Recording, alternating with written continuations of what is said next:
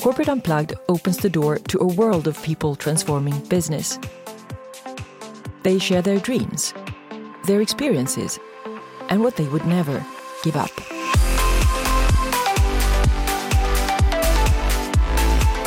Hey, everybody, this is Vesna Luca, and you're listening to the Corporate Unplugged podcast for people shaping the future of business. On the show today, Filippo Dal Fiore. Today, we'll talk about ethical business and mindful leadership. Filippo Dal Fiore is an unconventional social scientist, corporate advisor, and university professor of sustainable business. And by moving back and forth from academia to the front line of highly conscious companies, he has developed a new paradigm vision for the university of the future, where science is done with a heart and a new human centered civilization can be built from the ground up. So, Filippo, a big welcome to my podcast. Thank you, Vesna. It's a pleasure to be here with you. I'm really grateful that our paths have uh, crossed actually through the initiatives of the Inner Development Goals. And uh, so we met in Milan because of that, and then realized more and more actually how beautiful and important work you're doing. So that's why you're here, you. Filippo. that's wonderful to hear. Thank you, Vesna. So, Filippo, you you have um, a very uh, rich and also international background.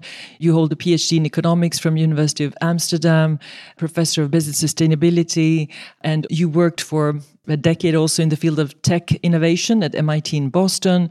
And today you belong to to University of Bologna, where you work as a professor, and you also work as, as an advisor for corporations uh, through the Great Place to Work Institute.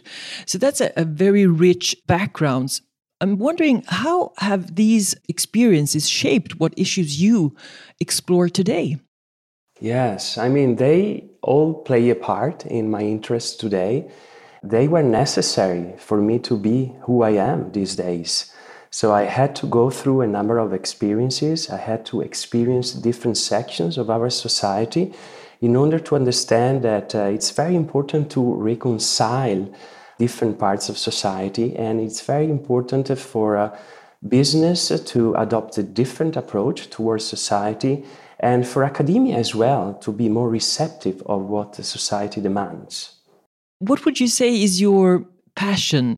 It's very tied to the fact that uh, whenever I'm in a situation, I'm not content with uh, with being there and uh, superficially playing my role, but uh, I want to understand on a deeper level what's going on, why uh, certain uh, social dynamics take place, what uh, motivates at the end of the day different human beings, and how how human beings end up uh, being able to shape uh, beauty in different forms, being it incredible new products, uh, if we're talking about companies, or being it uh, new scientific discoveries, enterprises, if we are talking about science.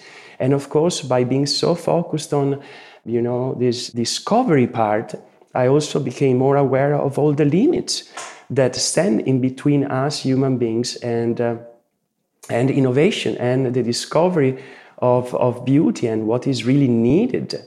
I've always had this, um, uh, so to say, orientation for, for the fundamental level of things. I'm just curious, what, what transformational points in your life have influenced you the most? Yes, there were many actually. I, I, sometimes I feel I've been living a uh, hundred years already. I don't know. It's a strange feeling. One of them is the time I spent at the MIT in Boston.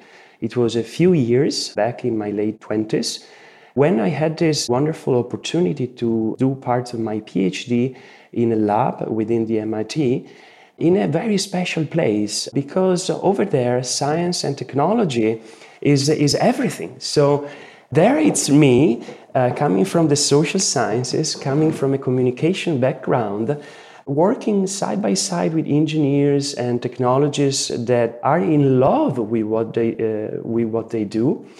Here is me feeling that something is, is missing. Here is me feeling that uh, despite everything I see is wonderful and the human motivation is extraordinary, but uh, human considerations and social considerations are not really there. So I really understood 100% how powerful science today is and how powerful technology today is, but how much detached it is from humanism, from the Renaissance values I grew up with here in Italy. Yeah, that was quite an experience and somehow led me to my the, the following phase of my career that was not about technology. I, I never fully belonged to that world. So I shifted uh, gears and went back to Italy. I focus on other topics. Another uh, big experience I've done uh, through two startups that I co founded during my years at MIT, by the way. Uh, so it was my first experience outside of academia, and I was uh, to some extent, you know, very proud of myself. There at MIT, you learn that you can change the world, you are important. And then there you are in the middle of a new world, and you discover little by little that you really don't know anything about how the real world works. You know, things turned out uh, pretty difficult at a certain point for us. I really experienced the dramatic gap uh, that ex- still exists between the world of academia, the world of ideas, a world that is oftentimes uh, filled with a sense of superiority, and the reality of the real world that is much more complex, much more difficult than any academic can suspect. And that proved to be a very humbling experience. And uh, at the time, things didn't go eventually well I was still reasoning in terms of success and failure, and it was a proving time of my life. But uh, it was a necessary experience for me to grow up, to outgrow a certain mentality, and to move to my next phase. I found myself back in Italy and uh, very much focused on, on family life because in the meantime I had married and uh, there there was my there it was my first child so I had to recalibrate all expectations and to readdress the values that had been driving me. You know, over the years, I, I little by little changed my mentality and started seeing the world in a different way, which uh, I, I consider it to be a much healthier way, less much uh, focused on myself only, on the relationships that uh, I, I'm in and on serving others as well. So yeah, I'm I'm a different person, totally different person. If I think about myself at MIT 15 years ago, wow. Today is a, is a kind of a healthy mix between the academic world and the corporate world. So you're like bridging in between the two, right? Yeah, exactly. Yeah, now I'm uh, involved uh, within the business world as a consultant. I have the privilege to collaborate with the Great Place to Work Institute. It supports companies in understanding what employees think in terms of uh, their well-being and in in terms of the well-being of their companies. So we collect data directly from uh, employees and managers as well, by the way, and we sit down with them in discussing how they can improve from a human side, how they can uh, create environments that are less stressful, that are anchored to uh, some uh, human values, and uh, they can uh, they, that can be conducive to a healthier and closer relationship with the rest of society. So when I go back to, to classrooms, I now teach at the University of Bologna, I'm able to bring a different uh, spirit. I mean, I'm able to describe the world of business in a different way uh, also provide some hope to students that sometimes uh, are very disillusioned with what uh, business uh, can do in the world. They very often associate uh, business to the problems that the world has. They recognize that uh, it can be a big part of the solution, being business the most important institution we have in the world these days. They are also you know, sometimes feeling disempowered. So I play a role that goes beyond the role of transferring some content about sustainability and business, but it, I play a role that um, is more related to encouraging them. They are the Greta generation, and that's uh, actually one of my wish for the future. I wish we, we all of us, could listen more closely and with an open heart to what they have to say. Because now we live in different times. Now it's time for healing. It's not time for doing any longer. I mean, we have to recalibrate our doing. One of the gifts of my transformation is the fact that um, I have a healthier relationship with work in general. And uh, I'm able to be proud of myself when I work less, not when I work more. Meaning that uh, I, I learn to, to listen to what I truly need moment by moment, and I learn to, I learn to stop overdoing. I learned to un- I learned to understand that uh, the more is not always the better. But actually, that is still part of the problem. The fact that we human beings uh, are overdoing, are doing things that are not necessary. So sometimes it's humbling to realize when I'm sitting with the executives in companies that the, their biggest problem is that they're doing too much so even before thinking what else they could do in order to improve they, their work environments, uh, somehow they and, and myself, I mean, I'm, I'm not, it's not, it's not they out there and, and me and us here. I mean, it's, it's us. We, we need to learn little by little how to stop and how to focus on other values and the Greta generation is pointing this out dramatically to us. They are showing to us a wounded part of us, a wounded part of the world. So it's all about the way we react. So that's why I'm feeling so gratified when I enter the classroom because I fully belong there. And what we create there is truly special. It's not just the content, we create a new feeling. We empower ourselves. They empower me as a teacher, and I empower them as students. And the boundary is, is very thin. Hmm. But if, if you would guess on the behalf of all of your students, you know, what, what is the, like the future they would like to see let's say in in five ten years from now like how does it look like there in that future you know how does it feel like what's like what's happening in that future i think in that pu- future human beings have reached a certain level of maturity in dealing with their emotions. So they are able as i was saying before to recognize when they need to stop doing when they need to focus on themselves and their personal growth.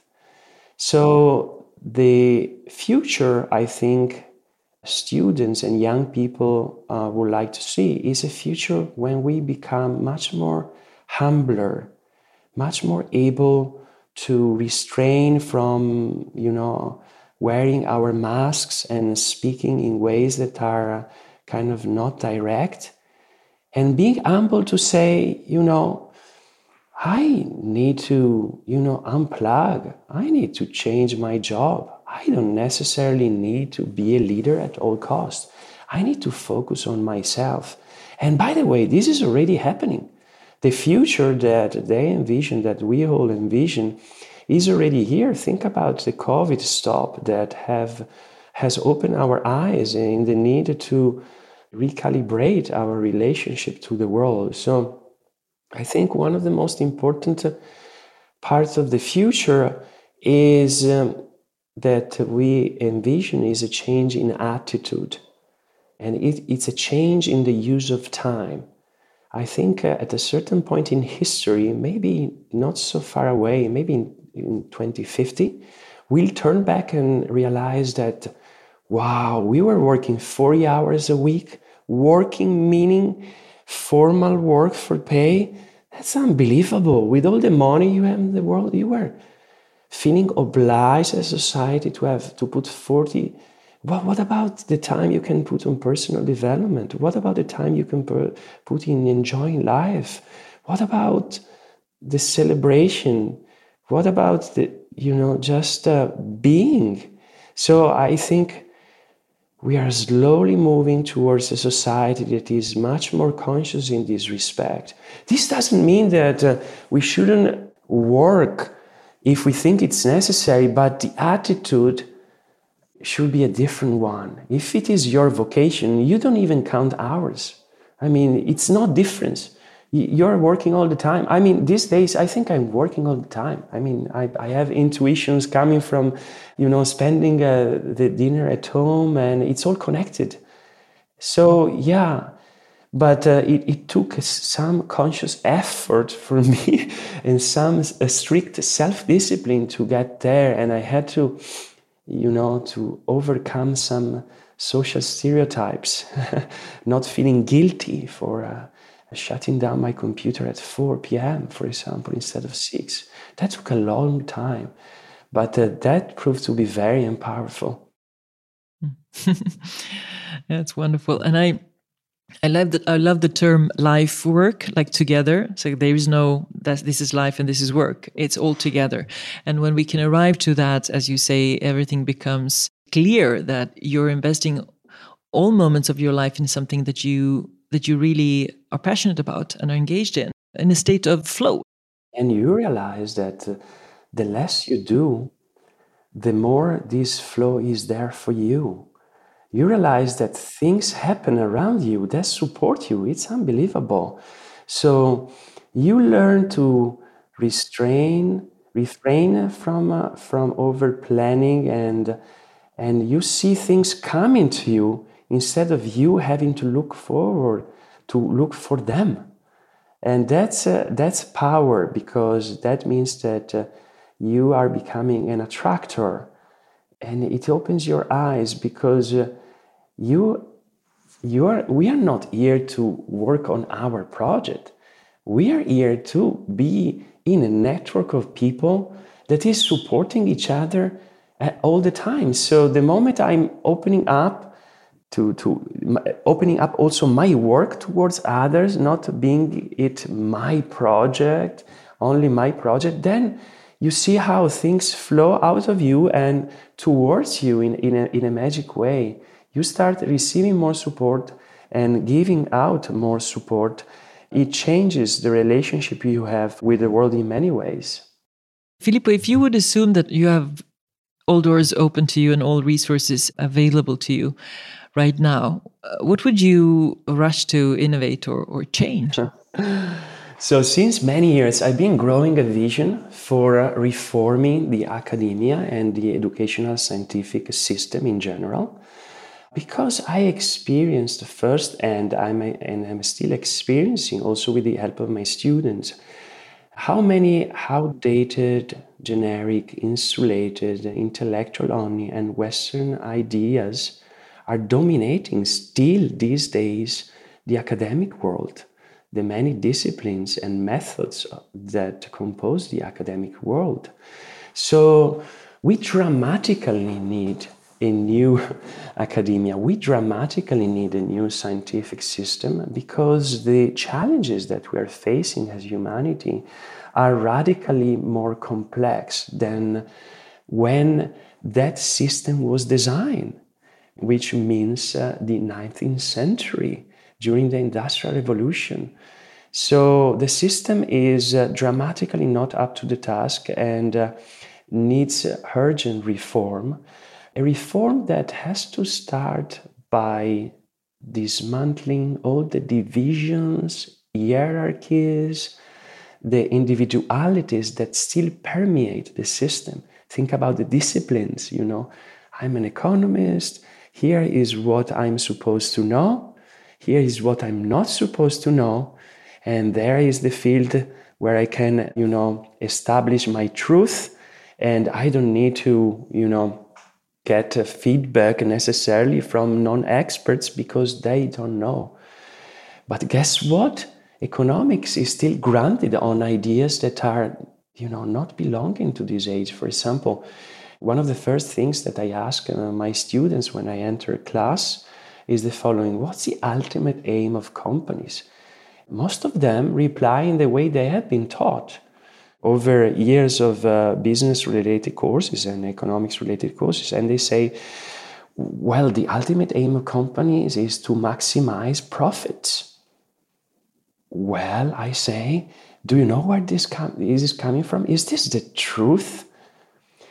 I mean, I'm not telling them that uh, this is uh, not available, but I'm telling them that there might be many, many more ways to answer that questions. And actually, these many, many more ways were there before the Industrial Revolution, before uh, the academic system as we have it today acquired such a dominance uh, in the world. So I think it's time to deconstruct some of the ideas that uh, still permeate academia and uh, at least uh, in the social sciences that I know best, think about medicine, for example, and all its focus on conventional Western medicine and its rejection of Eastern uh, methodologies and uh, streams of knowledge that are useful for healing.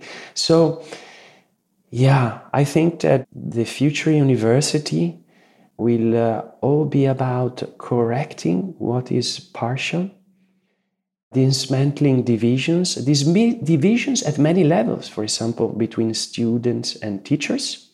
Why, why should teachers be superior? I mean, this is a subtle but very powerful thing. I mean, it affects everything, it affects our spirit. If we enter the classroom and we feel fearful, then wow, I mean, the relationship and the inner relationship that we can build is totally different than whenever we have a safe environment where there's no sense of uh, superiority or inferiority, then dismantling divisions between uh, what we today consider scientific and not scientific. What we consider not scientific sometimes is because of lack of understanding.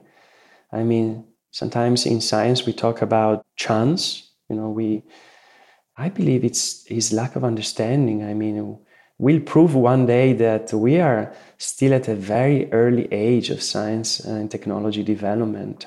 So I think the first step is to broaden our view beyond these divisions and then uh, overcoming divisions uh, related to methods, to appropriate versus less appropriate method and eventually reconcile another big division, uh, which one could name chasm, between the scientific domain and what I might define the spiritual domain or the wisdom traditional domain, which at a certain point in history, after Galileo, somehow took different paths, and now it's time that uh, they get reconciled. So, as you can see, there's a lot of work to do, a lot of work.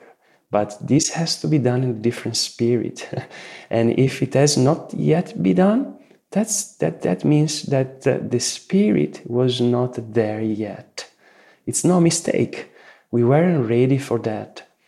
So yes, I I have this vision and I can I, I, I can already see. I mean it's I, I really envision the university of the future.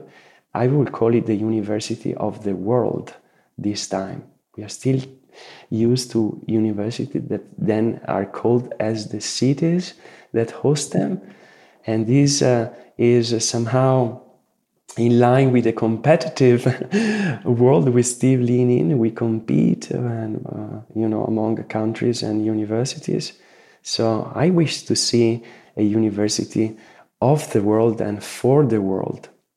Beautiful. But Filippo, I'm thinking how many people in your world in academia maybe also within the corporations you're interacting with how many have you discovered you know that are thinking at least a bit like like you and envisioning what's possible because it's it's it's incredibly important to transform education and you can have literally different kind of let's say strategies to how to achieve that how to get people on board how to get more people to want to do that and not feel like you're a beautiful exception to to you know what is out there. Do you feel that there is a certain momentum in these times now that people's need for a more you know profound and meaningful education that taps into the world that we have here? Do, do you think that that is this awareness in general has been raised lately. People from different fields also awakened by their own personal experience with children, their children going to school and finding situations and content that has not been changing for 30 years when they were children that's that's the case for me for example. So they're opening their eyes on the need to do something and uh, the need to radically review our ideas on what education is for and what education is. I can feel a convergence of people coming from different sections of society including the business world and um, I think all of a sudden, yeah, there will be something happening that accelerate the movement and uh, we might be able to see incredible new things in a much shorter amount of time than, than we might expect today. I mean, the time is accelerating in general in society. So, yeah, I'm ready for some big shift in the next uh, 10 to 15 years, even before that. And why? Is it based on the fact that people are gradually kind of inviting themselves into this inner growth, so to say, to understand themselves better and their role? And then, in, because of that, understand that that we need this change, and then they're going to kind of 100% commit to whatever they can do to make it happen. Yeah, absolutely. I think inner work is crucial Inner work is the very work that allows us to fully understand our soul's will, which is very different that, than what we think from the uh, egoic point of view that we want. I mean, we all have both sides, right?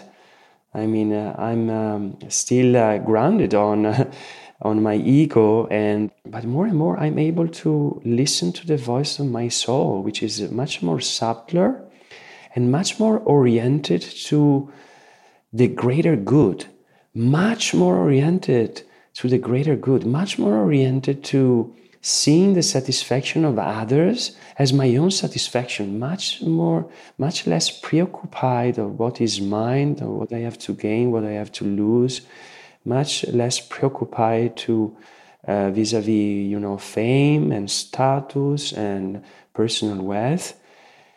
And much more in tune with what i truly deeply want to do which is the same of what the world truly and deeply needs.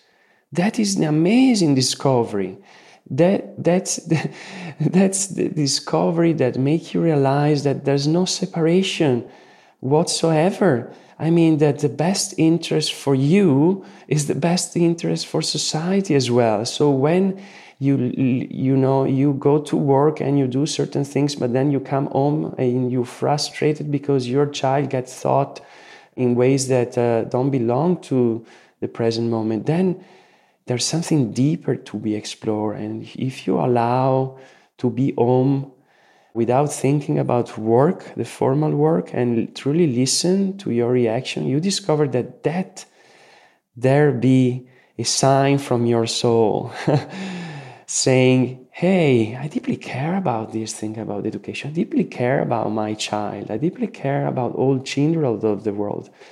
And the same is true vis a vis the Greta generation. I think they are still invisible. The more we open our eyes, the more our soul awakens, the more looking at them is kind of hard. I mean, they are kind of, I mean, I think young people are kind of more transparent. They communicate with their present much more, and they these days communicate the needs of the world in a much more open way than was the case in the past. So if we, you know, proceed in this path of inner development, then we can't avoid but seeing them, truly seeing, seeing them, see the Greta generation. And when we see them, then we cannot we, we cannot go back to business as usual. Again, this is already happening. This is happening at, uh, as, as usual. It starts small and then it grows bigger, and at a certain point, it gets to the critical mass to, to shift everything. So I'm very confident that the, the future will bring some huge surprises in positive terms for us. This part we are mentioning as the key inner growth a lot of people might think about it like, yeah, it's up to you, Filippo, to do the inner growth journey. When you build it in also into a company where people are spending eight, 10, or whatever hours a day, imagine that beautiful container of with people that you collaborate with where you can also in parallel discover things that are part of the inner growth journey i mean that's just a win-win-win triple win absolutely and some companies are realizing that uh, i'm thinking about google or other companies they allow employees to meditate during a formal working time in a specific context so they companies are quickly understanding how important for example meditation is I consider meditation as one of the main tools for inner growth. It proved to be the main tool for me, at least. Innovative, uh, enlightened companies are already discovering that productivity is not necessarily a function of time. That's part of the old, outdated ideas that we are still breathing within school, right? we have to dismantle the, those ideas. The more, the better. The more time you put, the more productive you are. But look more closely. What are you doing? What are you really doing in front of a computer eight hours a day? There are incredible margins for for efficiency if you look more closely and uh, innovative companies are understanding that and allow employees to uh, manage their time more flexibly. Think about that. Companies by overdoing complicate their lives. Because uh, the moment you start overdoing the moment you start uh, putting the extra hour only because you have to even if you are tired, exhausted, and uh, you need a totally different thing, then that is the moment when you are building a noise for yourself and for the company. So the more becomes not the better, but the contrary. So learning when to stop becomes crucial. And in, in order to learn that skill, you need to be more present. You need to be more awakened, also from a spiritual point of view, and be able to observe better your behavior and respect. You need to respect yourself more. We need to respect ourselves much more. Yeah, respect. Could you could you uh, when you say respect, I'm also thinking respect equals love, right? It's like if you love yourself and others, you can respect yourself and others more. Exactly. And uh, I think that's the beauty of the Great Place to Work Institute because uh, even if we don't mention that, we have love as one of our core beliefs. We ask questions that are very straightforward to employees in companies, questions that are related to to relationships, how healthy it is your relationship with your supervisor, how healthy it is the relationship you have with the with the job that you do at a daily basis. The moment you understand where you are it's a moment when you can understand how to correct your position and how to move towards more respect and yeah more love in general. Being love the ultimate source of everything good that uh, we can do. So yes that remains the ultimate goal that we can tap into and the ultimate uh, means for accomplishing things. Uh, Filippo, I'm thinking about leaders and managers who are listening to this now. If you would give them like one piece of advice, what would that be? Learn when to stop and allow yourself to rest and reflect. That proved necessary for me, indispensable that sometimes proves very humbling. You need to fight back because part of you doesn't want to stop. Part of you is driven to results, is driven to towards something ambitious that you want to accomplish, and that part has to be respected. But at a certain point, a different part of you has to has to win. yeah, you need to allow yourself to rest and reflect and restrain and refrain, refrain from doing certain things. Ask each time you need to have to take a decision is this really necessary? Is this really necessary? And allow some time, some calm time for the answer to come from inside you. And if there's a, some minimum sign of doubt, then don't proceed. Don't proceed because the moment you proceed with something that is not necessary, it's a moment when you create troubles for yourself and your company, by the way. It's a moment when you do things you might regret and you might uh, complicate things for your company. I think uh, the future lies in simplicity. We created a complicated world, and sometimes companies still complicate the world out there by over producing and over marketing all sorts of pro- products out of fear of being outcompeted. Stop listening to that voice. Simplify things, restrain from doing things, and even become more original. What I see in companies oftentimes is, is that the focus is very much on outbeating the competition copying what others are doing, looking at the benchmarks. That's, I think, that has value, but uh, it, it, it is a tool. It, it's not a modus operandi. Do that, continue doing that, but at the same time, focus on what you truly want to do. Focus on your originality. Focus on, uh, on the people you want to surround yourself with. Focus on the moments when you are truly enjoying your work. Focus on the feedback that uh, comes, the positive feedback that comes from your clients, because there might lie signs about what your company can do to really support and heal this world. Great advice, Filippo. And what do you think is the most important thing for companies to focus on right now? Challenging some hidden beliefs that still rule the way we think within companies.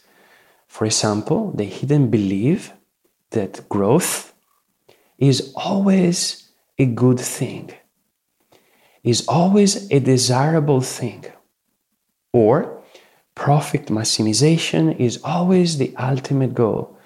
Sometimes we would agree with people that tell us different uh, things, but hidden inside our belief will not change because it's a system of beliefs that live within us that still support that belief that growth is always good.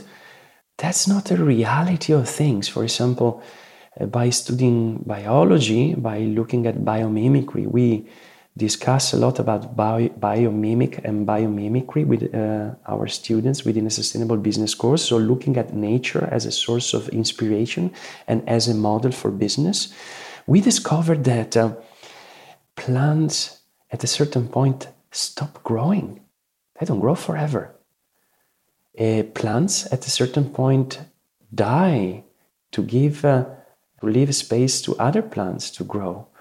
So, yeah, I think that we need to learn little by little by to dismantle some ideas and also to become less emotionally attached to our companies. If our companies uh, don't go right, if they fail, that doesn't mean that we are a failure as uh, human beings it doesn't say anything about us as human beings. We are valuable no matter what. So there's no need to attach all of our value to our career and to our companies. And if our company fail, we will be well able to find another job. We will survive. Sometimes we are driven out of fears. Fear of losing our status, fear of losing our job, fear of running out of money. I mean, we need to talk about these things. I mean, when talk when I say we need to change our beliefs, I'm hinting to the fact that uh, we need a much broader social discussion on what, what supports these beliefs. That sometimes is fear. And since fear is the lack of love, then it's the only obstacles in the way to love that we need to overcome. So, yeah, I think that's the ultimate lesson that my inner growth is teaching me if uh, the best use of my time is always the one related to looking at my fears and uh, being open to yeah dismantle them if i listen with this you know corporate business mind of mine and I'll, i would say yes to everything you've said i totally agree and at the same time i'm thinking in their own reality in leaders reality they're going to say, if I do all this, my, I will not meet my KPIs. That's a boring comment, but you know what I mean. like yes. what you, like what you want to measure, what matters. So it's a discussion about what matters. And what dream KPIs would you like to have for a company in order to be aligned with with those insights? Within companies, there are priorities, and we do the right thing if we follow them. So I'm not an advocate for radical transformation. I'm, not, I'm an advocate for diversification. So what I'm advocating, for example, is that uh, companies continue working on their KPIs, but do it in a much more critical manner. And in order to acquire that critical view, a good use of time within company context is, uh, for example, listening to podcasts li- like yours. Podcasts like yours are not for coming up with the next KPI. They position themselves at a totally different level, even at a higher level in a sense, because we cannot purport to change our behavior if we don't first uh, look at our assumptions and beliefs. But that takes a lot of time. That takes uh, a different set of gears. So, yeah, but uh, again, some companies are already doing that. For example, once again, Google is hosting uh, speakers from all uh, ways of uh, livings and uh, uh, countries and with all sorts of ideas that just come there and entertain these new ideas with with managers and employees and that's it that's wonderful that's all we need to do let's relax we have done our part. We have listened to your podcast for an hour. Wonderful. Sooner or later, you know, we listen to two and then to three, and then little by little, you know, we. The, the important thing is to move, start moving into into a certain direction. We cannot. Uh, the world will not be ready. Your company will not be ready to be changed in an abrupt way. That will be part of the problem again. So, my final question to you, Filippo, is so what do you think the world needs most at this very time? Uh, well, I think that from my point of view, what is most needed is uh, a broader, a much, much more broader understanding of uh, what is going on. I think we are still very blind we don't understand what's going on and we don't understand ourselves. We have wrong ideas about uh, how things work in reality. I think sooner or later, with the help of science, a new science, a science with a heart, I will call it, we realize that uh, the world works in very different ways and has ways to evolve that we could not even predict. So I think with broader understanding would uh, this broader understanding will generate a, a more compassionate approach. It will generate more forgiveness. I think when, when opening our eyes to, to the truth, we'll, we'll discover that uh, love that, that you mentioned at a certain point is, uh, is the only and ultimate agent of, uh, of improvement for this world. So ultimately, I think we need to realize that we don't need to change the world, but we need to change the way in which we relate to the world and to each other. Wanting to change the world, which is very popular these days, is still, even if the intentions are good, part of the problem. Why? Because the moment you want to change the world is the moment when you are not accepting it as it is, you are rejecting it. That introduces an element of uh, force, of fear into the game.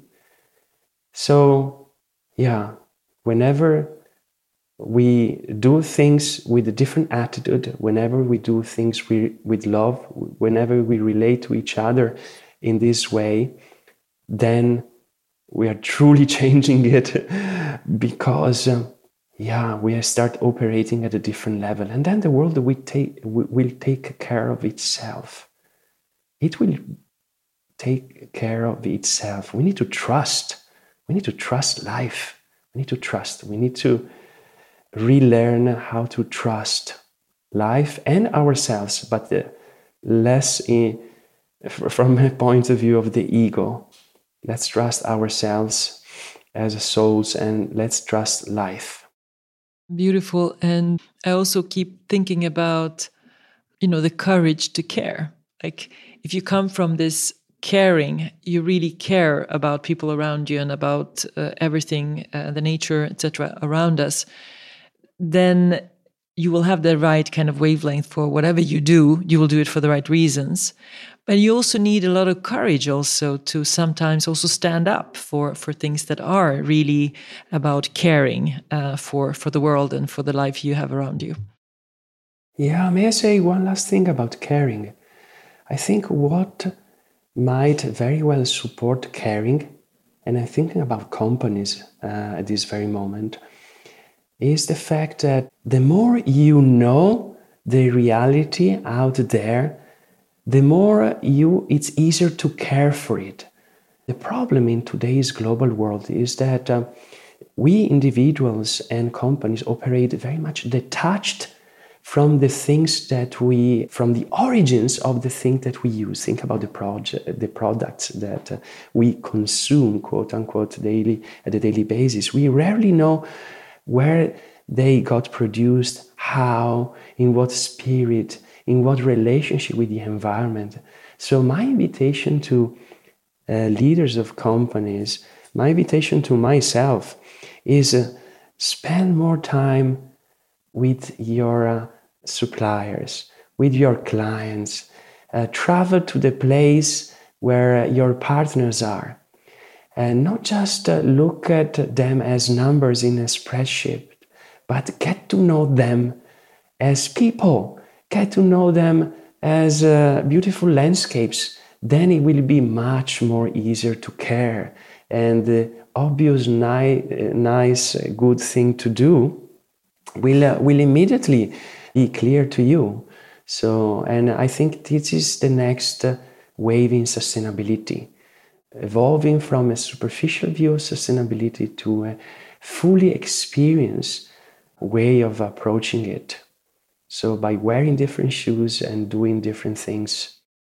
That's a great piece of advice, Filippo. Uh, definitely, that's that's where transformation comes in when you really meet with the reality you are caring about and you want to change as well together.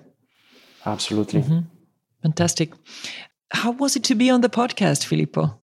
It's amazing. I'm I'm surprised. I mean, I'm surprised.